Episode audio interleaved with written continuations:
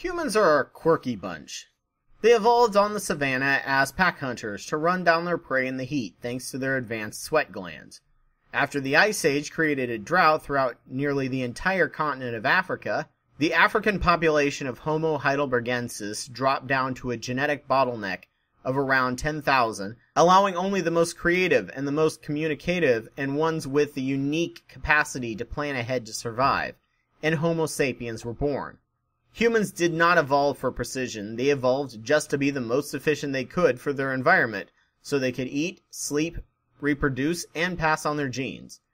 To do so, they used a unique evolutionary strategy, where they had to develop methods of communication and the transmission of information. Since we can't transmit mind to mind like computers with exact copies of information, we had to use rather imprecise methods of transmitting information through verbal or body language. Our powerful imaginations that helped our survival and mirror neurons that allowed us to mimic activities for learning and generating empathy allowed an individual to be told something and create a rough idea of the thought, which was a completely original and imprecise copy of what the person was saying or signing. So long as the general idea was passed on, that is what would matter, and the story's ideas and lessons from it would mutate over time. Good memories are held longer than bad ones, and dull facts are not as easily remembered as facts that change the way you think. Dopamine helps with memory, and memories with other memories attached to them as well are easier accessed through memory tagging, quite similar to search tags on this YouTube video. Urban anthropologists recorded random conversations in public spaces in high numbers and found that around two thirds of all conversations in a relaxed, leisurely environment is spent gossiping leading them to speculate that the members of a large tribe that could keep track of social goings on and convey and receive messages of what happened in the tribe in their absence did better in the tribal society than those who could not, pushing our bigger brains to become more language and story driven. This also was perpetuated through a new human development with the advent of fire, and that being boredom. For the first time, members of the species Homo could relax around a fire without fear of predators at night. Prior to this invention, they were always on the alert never sure if their next step was to end up being another animal's lucky meal. It was thought that this is why fire is so mentally mesmerizing to us, as not only did it unlock nutrients from cooking, but it allowed us to let our minds wander. This lack of intensity invoked boredom for the first time, which is linked emotionally to disgust, which has been a great driver in our species to keep us doing something, and around the fire, the art of storytelling was perfected for hundreds of thousands of years. It is for this reason that YouTube has done so well at transmitting information, as we sometimes learn quicker from a person telling us than reading what had only been around for a thousand years compared to the hundreds of thousands of years for storytelling. From this point, we told stories about our past, our heritage, tall tales, allegories. We even began to speculate the mysteriousness of the universe and design explanations or speculations about things we don't know.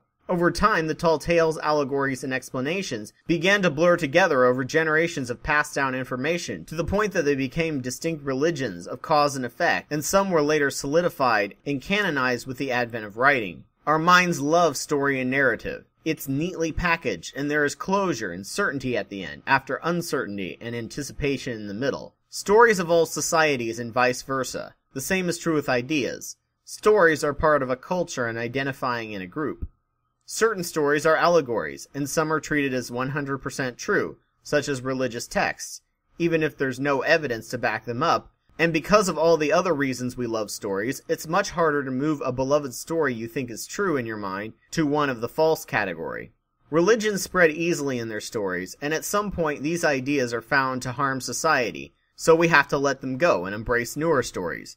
Grimm's fairy tales shocks us, and it's fun in a morbidly curious way, while classical literature teachers are getting irritated when kids are using modern understanding of psychology to spot and deconstruct mental disorders and horrible social habits that were many times romanticized in old books as high forms of emotion. Most reality-based fiction tends to fudge reality for a good plotline in terms of probability, golden age syndrome, and relationships. All fiction based on reality, even historical fiction, runs on ideal conditions where everything else is nearly perfect except for this insurmountable problem, much like a supervillain, while it's actually a lot of systematic imperfections that makes the problem insurmountable. It's one of the reasons why fantasy and sci-fi often can be a better teaching tool for reality than ones based in reality, as you can have very real and very human interactions and perspectives and fudge the rest of reality that drives the plotline, but people know that they aren't real. The villain can simply be all powerful and evil, and ignore all of the many faceted nuances that gave that problem power. Add to this that studies show that stories that inspire awe tend to drive people to try and be better people. It gives them an ideal to strive for, and the imagination of what could be. The religious who do wonderful things for their fellow humans often do so much more because of this awe than because of anything else their book says. Children who read Harry Potter were found to have a higher level of empathy than children who did not, and Harry Potter fans have done more good in the name of their favorite fiction than almost any other fan group. The very last point to be made is to remember that even this video is a narrative a story that explains everything nicely and neatly, when the reality is much more complex and nuanced. And some of the science facts I mentioned may be up for debate in the field or be altered over time with more evidence, which makes for great science, but a terrible story. Beware the narrative. It is a story of explaining the world, while possibly using all facts, but it can ignore some other very important facts, so the narrative may lead you to have a wrong view of reality. However, without a narrative, your brain was shut off from boredom at dry facts and how they are interconnected. The narrative is needed for transmission of information, but can also be quite flawed because, whether true or not, humanity really loves a great story. Hey there, thank you so much for watching this video. If you liked what you saw from my channel, please subscribe and donate to my Patreon. If you have evidence to counter what I say, please provide it. If you would like to see what I was doing with this channel six years ago, please click the links on the screen. Thank you so much.